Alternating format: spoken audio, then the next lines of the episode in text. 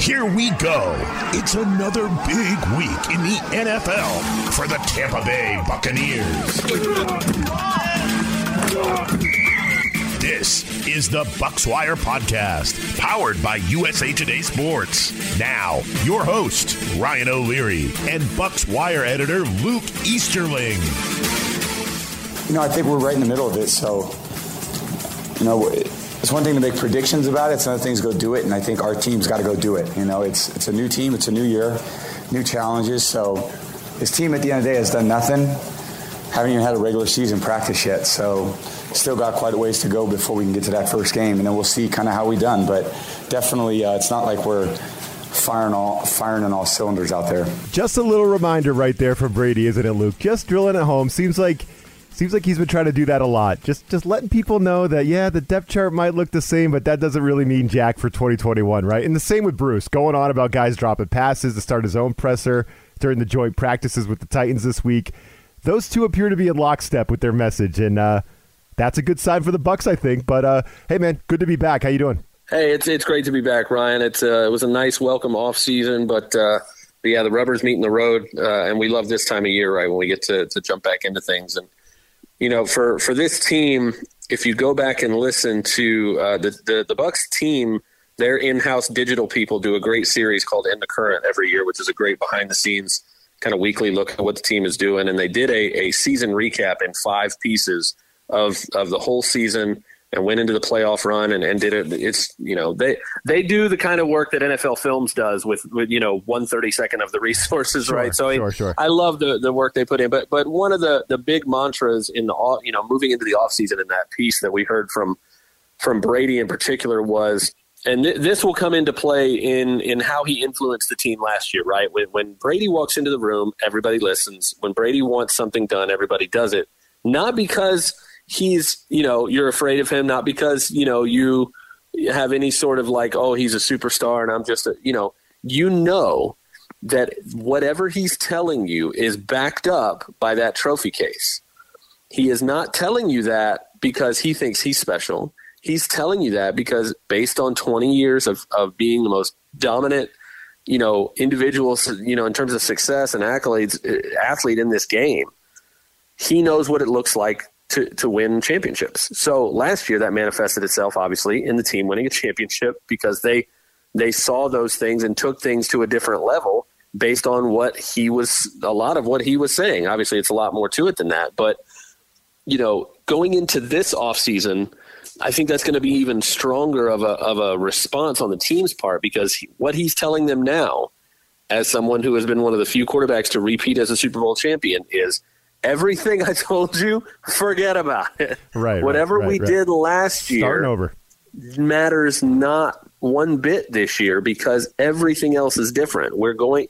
He, he had a great quote about the fact that the the hardest thing for guys to understand when you try to repeat is that you think you know what it takes because you did it once, and you assume that everything you did last time is just going to be what works to do it again because like oh i did this this way and we won the super bowl so i do that again and we'll win the super bowl. That's not how it works. There's too many other outside variables and how other teams are going to play you and what the schedule is going to look like and rule changes and you know weather and where you're playing and obviously last year's covid protocols versus this year's covid protocols and the vaccinations and you know fans going to be in the stands as opposed to not having any fans in the stands in certain places. So you know brady's mantra early on in this offseason was yes there are some universal truths to what we accomplished last year, but they're going to be very few and far in between. And we need to, to, to really look at this year with a, a, whole new lens. And I, I think if, if last year's results are any indication, I don't really have a lot of doubt about this team being able to hear that, to take it in, and to turn that into action on the practice field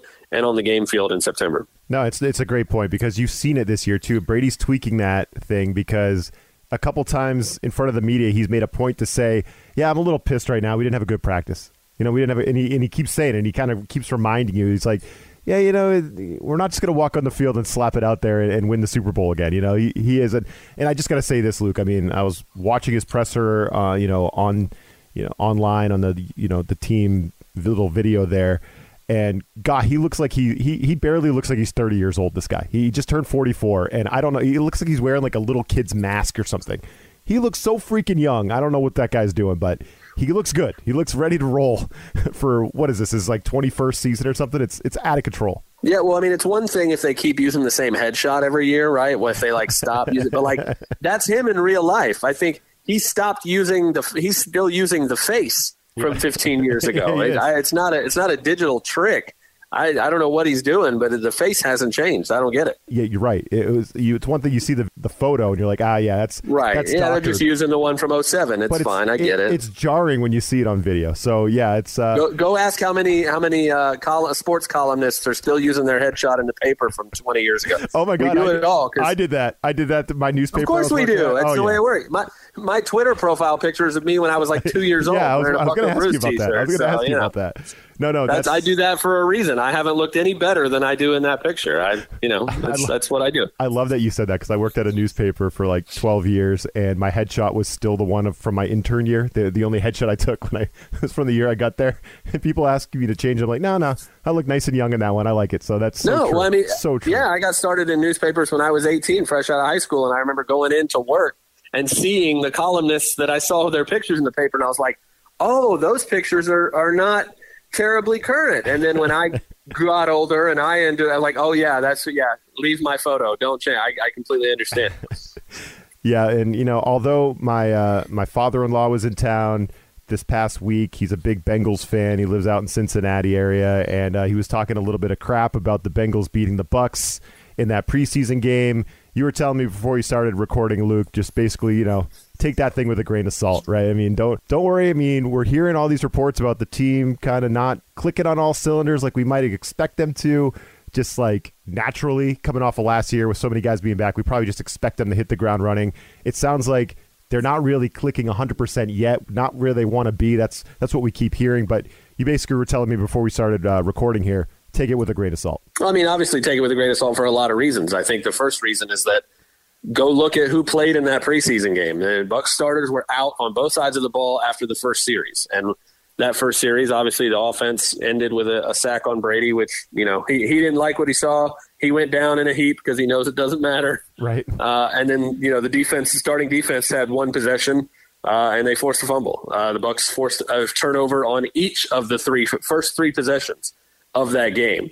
Uh, so there's a lot to like there. But you know, the fact that they lost 19 to 14 in the rain to the Cincinnati Bengals without Joe Burrow, without any of the starters really playing a whole lot, I don't really care. Everybody got through. They had one major injury, obviously to a to a reserve player, which sucks. But you know, to get out of that game as healthy as possible is all you really care about. And if you want to talk about a team that knows how to play when it matters, look at a team that was seven and five at the bye last year and was not looking so hot and didn't lose again. So I think this team knows a thing or two about when it's okay to, you know, take it with a grain of salt and when it's when it's time to get to work when it matters. I, I don't have any worries, and I don't think fans should either. Yeah, and, and when we see Tom Brady get sacked, we just say, "All right, Kyle Trask, warm it up. Let's go. let's get let's get you in there." Obviously, the the stat line was pretty ugly. Uh, completing just four of your 15 passes, not great for your debut, but you wrote some positive things about Kyle Trask, which uh, was a little surprising. What, what, what do you think about this kid in his debut? Right. Yeah. It's surprising if you follow my draft work, right? Right. Because I'm not a huge Kyle Trask fan. No, in a, in nor a, was I. a vacuum, you know, a big macro 32 team level as I evaluate all the players. Like he was not a second round player for me. Obviously, the Bucs a little bit of a different situation than most teams where you know you can make a luxury pick, and obviously if you don't, you know, why not take a chance on a quarterback if you think he has the tools to develop? I get that. That's fine. Um, and if you would have taken him, if you take him in the third round, I'm probably okay with it. So the fact they took him at the end of the second, I mean, what's the difference really for a team that really doesn't need anything else? But in terms of Trask, the player, what do you want to see? Again, we're talking about the preseason. Who cares who wins the game? It's what do you see on film? What are the players actually doing? And when you send a quarterback out on an NFL field for the first time ever, what do you want to see? You want to see that the moment's not too big for him. You want to see that the game isn't too fast for him. You want to see that he's not, you know, unsure in the pocket, that he's not dancing around, he's not seeing ghosts, he's not, you know, clearly confused and, and frustrated by what's happening in front of him and not getting rid of the ball. Kyle Trask looked like he couldn't care less that he was in an NFL game, and that and I mean that in the best way. Very comfortable in the pocket. Could see that he was challenging himself with some really tight window throws, Zach Wilson, actually, for the Jets, had a great quote about this after practice at Jets practice a few weeks ago, where he said, You know, I'm going to throw interceptions in practice. I don't care. Like, this is where I'm supposed to learn what I can and can't get away with at this level. That's what practice is for, right? Sure, right. I got to know in practice, like, oh, I can't make that throw. I can't pull the trigger there. Let me know what I can get away with so that when the game happens, you know when to pull the trigger, when to eat it, right? So, you know, I think when, when looking at Kyle Trask's performance in that game through that lens, there's so much to like. He challenged himself with some really tight throws. He had some really great throws that were dropped. Uh, had a great ball down the sideline that that fell right into the receiver's hands, right at the sideline. Should have been a catch, bounced out of his hands. That would have changed his box score quite a bit. But again, a guy that, you know, he escaped the pocket when it was time to get out of the pocket. He sat and waited and went through his reads when he was supposed to and wasn't trying to bail too early. Again, a guy that just looked for a, for a rookie in his first action, a guy that was very comfortable in his own shoes, very comfortable with what he was seeing in front of him. And again, the numbers might not bear that out, but as someone who has every every reason to uh, to want my evaluation of Kyle Trask to be backed up by him not looking the part, I, I, didn't see a whole lot there to, to to be upset about if I'm a Bucs fan. I like that. It was a, you you definitely could have done the "I told you so" thing, Luke, and you and you resisted the urge. So good for you. That's uh, that's really big of you. Actually, that's very impressive. I'm not going to lie. As well, somebody, see, now it's going back the other way. Now you're going to make my head, you know, yeah, now be like, because, oh, because, I did a great job. Because you could have taken that stat line and said, "See, I told you." Second round. Well, and again, this is also where we get to the point where I remind people, like, I don't want this team to suck. right. Yeah. You know, it's exactly. like people. I don't understand why people want bad things to happen so they can be right. Like, no, I'd much rather be wrong and have the team win. That's not. I don't care. I just. I want. I'd rather be happy. Yeah, it's called being take committed, Luke. You just you got to die on that hill sometimes. Uh, but you know, another rookie I want to get your take on is uh, Joe Tryon. Right? I mean, this is a player that we've been excited to see. The Bucs really got their guy. We talked about that after the draft, and he delivered quite a hit. It was loud that that second quarter sack, and he was flagged for it. Bruce was not happy. Arians praised him. He liked what he saw. Looks like this guy could be a, a good little piece rotating in behind Shaq Barrett, behind Jason Pierre-Paul, right? So, Joe Tryon, what did you think about his debut, and, and is he still on that kind of trajectory to be a player that helps the Bucs out on defense this year? So fun story, real quick before I get to that. We're gonna hit, you're gonna have to humor me for a second. Here. I'm in. Let's go. I'm I'm 17, 18 years old. It's it's uh, 2003, and I'm at Raymond James Stadium in the huddle at the Hillsborough County High School All Star Game, and we it's in the third quarter, so we made some adjustments at halftime, and unfortunately, one of the things we messed up was we put the wrong protection on a drop back instead of that was supposed to be with a rollout. Somebody met like mixed up the call. So I call the play and I drop straight back to make a throw.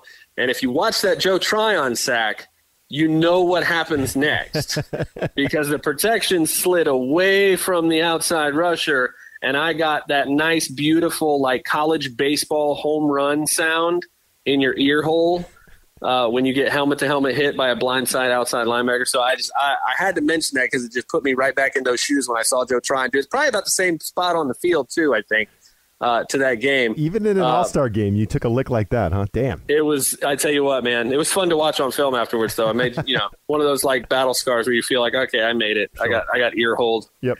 Anyway, Joe. I mean, uh, Joe Tryon is is as advertised, man. I mean, this is a guy that the re- one of the biggest reasons the Bucs are so excited to get him is is they look on paper. You know, 6'5", 260, the long arms, the athleticism, the strength. They're like, what's not to like about this guy? And then the only reason you can even say he was on the board there is because he opted out, right? He opted out of the whole season, didn't play last year. So you're going back to 2019 to try to get film on the guy.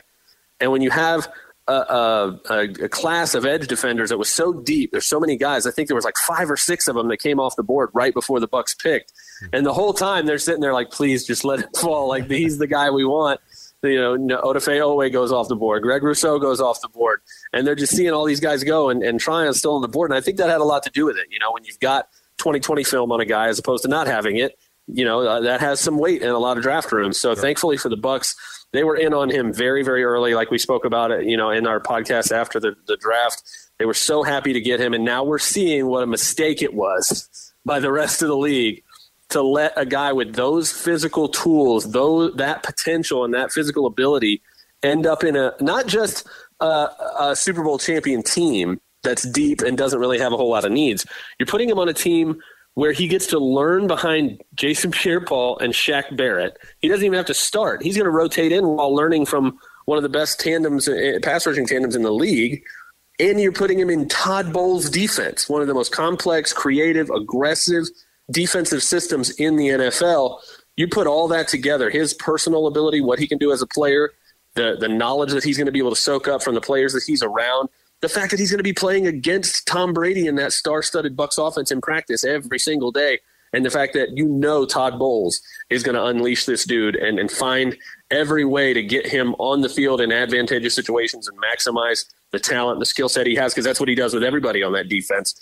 And it's just, I mean, it's it, it looks like a home run pick already. Obviously, it's you know one preseason game in, but you see why the Bucs were so in love with this kid, and you see all the writing on the wall as to why this kid can be special here.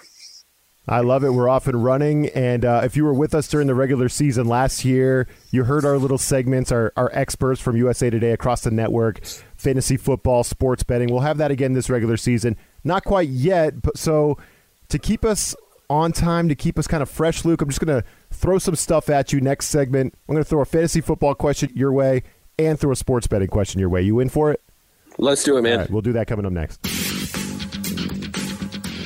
All right, Luke, my fantasy football question of the week. We'll do this here, you know, for the next couple weeks here in the preseason. Buy or sell Rob Gronkowski in fantasy this year. Now, I, I saw you wrote an article about him that posted today, I believe.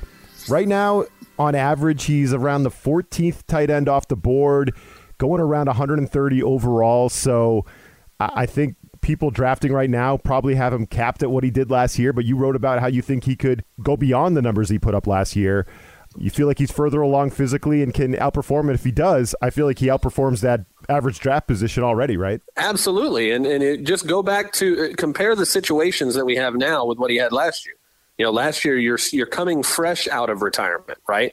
So you're coming out of, you know, you're trying to get your body in shape, you're trying to get you know back in the in the swing of what it takes to to be in NFL shape on a daily and weekly basis and that takes time. And I think that was that was borne out in his you know first half of the season as a receiver, right? I mean, as a blocker, he was a huge part of the offense, but you know, it became a, a running joke, right? That oh, he's a blocking tight end now. He joked yep. about it in the press yep, conference. Yep, you know, he wasn't getting the ball, but he didn't really, you know, he was he was getting there, right? So I think if anybody's looking at last year's numbers as a cap, I think they're forgetting the fact that he really wasn't a factor in the passing game for most of that first half of the season. And then if you go look at what he did, obviously in the playoffs, the Super Bowl, you know, he and Tom obviously have that magical connection. So if you're talking about a guy that now coming off a, a full season, going into the off season, going through off season workouts where you're back in the swing of things, your body is right, it's thanking you for the rest you gave it a year and a half ago and taking that year off, mm-hmm. and you have another year in the offense. This is the same thing for Brady. They're going to be so much more comfortable and confident in the protections, in the motions, in you know where you want routes run, you know, compared to the other receivers. You have so much more chemistry. You've had so much more time to gel as opposed to last year. Where where is the information that's pointing you towards Gronk can't be any better than he was last year? I don't see it. I, I don't see any reason why if he's telling you that he feels more comfortable in the offense mentally with what he's being asked to do his body has never felt better. He's back in the groove. He's not having to get himself into football shape. He's already there. Brady's back. You saw what they did in the Super Bowl. The connection is still there. Why in the world wouldn't you think this guy? I mean, and look at the depth chart too. We talk about how many tight ends they have, but OJ Howard's coming back from a season-ending Achilles injury. He's had a pretty rough training camp. He had a nice catch in the preseason game, but you know he's obviously still working his way back from being injured can't really count on him to be 100%. Cameron Brate is a, a, a nice, reliable target when they need him, but he's not going to threaten, you know, the, the target share that much. I think if you're anything, you may be concerned that with Evans and Godwin and, and AB, that maybe that's going to keep him from getting the ball. But I think he's going to be a very big bang for your buck tight end. He's going to catch touchdowns. He's going to make big plays. Tom's not going to stop looking his way just because he has other Pro Bowlers to throw the ball to again at that at that ADP, I'm buying all day long. I like it. Look for the value with Rob Gronkowski as a number 14 tight end off the board. Does seem too high value there. And here's a fun one on the sports betting side, Luke. I like this one. I was looking at kind of the the futures bets, some of the specials that the uh, the sports betting app that I use uh, had, and odds for the Bucs to win their first five games of the season set at plus 450. Now I'll run down that for you. That's home against the Cowboys in the NFL kickoff game against Dak in his sore shoulder, right? And one of the league's worst defenses from last year. So we'll see how much they were able to improve there. That is home against the Falcons in week two. Now, we know what's going to happen in that game, right? The Bucs are going to trail by a couple scores at halftime and then win going away because that's exactly what Tom Brady does to the Falcons every time they play. He does it on purpose. Oh, yeah, he does. I mean, come on. Especially the game last year. I was shaking my head, and uh, I actually put a little wager on the Bucs at halftime. I'm like, I know how this ends. The Rams on the road, week three. That might be one of the toughest games on the schedule in the entire that, season. That's the yeah, one. That's, that's the, the one. that keeps me from taking this bet, yep, Ryan. Yep. And then at New England, that's a win for the Bucs, and uh, I'm a Patriots fan, so you know I'm telling the truth. That's a win for the Bucs. And home against Miami, that's a win as well. Brady owns the Dolphins in his career, so I, I don't think the Dolphins with Tua are ready to challenge the Bucs. So yeah, it is that game against the Rams, right? That's the one that sticks out like a sore thumb, Luke. I could justify every other one, but if the Bucs are going to win their first five or you know make a run at a perfect regular season, which people are trying to say is uh, is doable, and I, I know their schedule is among the more easy. That game does stick out, right? So you wouldn't take this bet because of that game. That one's kind of that one. That might be the one. Yeah, I mean, uh, in general, it's hard for me to take this bet just because it's really, really hard to win five games in the NFL in a row. It's just hard. You know, I, I don't care who you are, or I mean, look at Kansas City last year, losing to the Raiders. You know, every great team we've seen since 1972, you lose. It happens. Like it's just so hard. And when that schedule came out, that was the one that was like, you know what? It's week three. You probably got two wins in a row. You're feeling confident. You're going out on the West Coast. You've got at New England coming Yeah, up next week right afterwards. That not game. that, you know, Brady's not an idiot. He's not going to look ahead consciously, but there's so many different factors that tell me, you know, going out on the road to the West Coast when you know you have another road game on the literally as far as you could possibly go away from that i- i- in New England the next week. And I, it just everything spells to me. And go look at the way they played them last year. They played them at home, and that defense gave the Bucs a lot of problems. Obviously, this was before the bye week when they kind of sorted out a lot of that stuff, and they had a great finish to the season. But you know, it, it wasn't just you know the the Sean McVay offense and that you know talented offense giving them problems. It was it was Brandon Staley and that defense that was giving them a lot of trouble.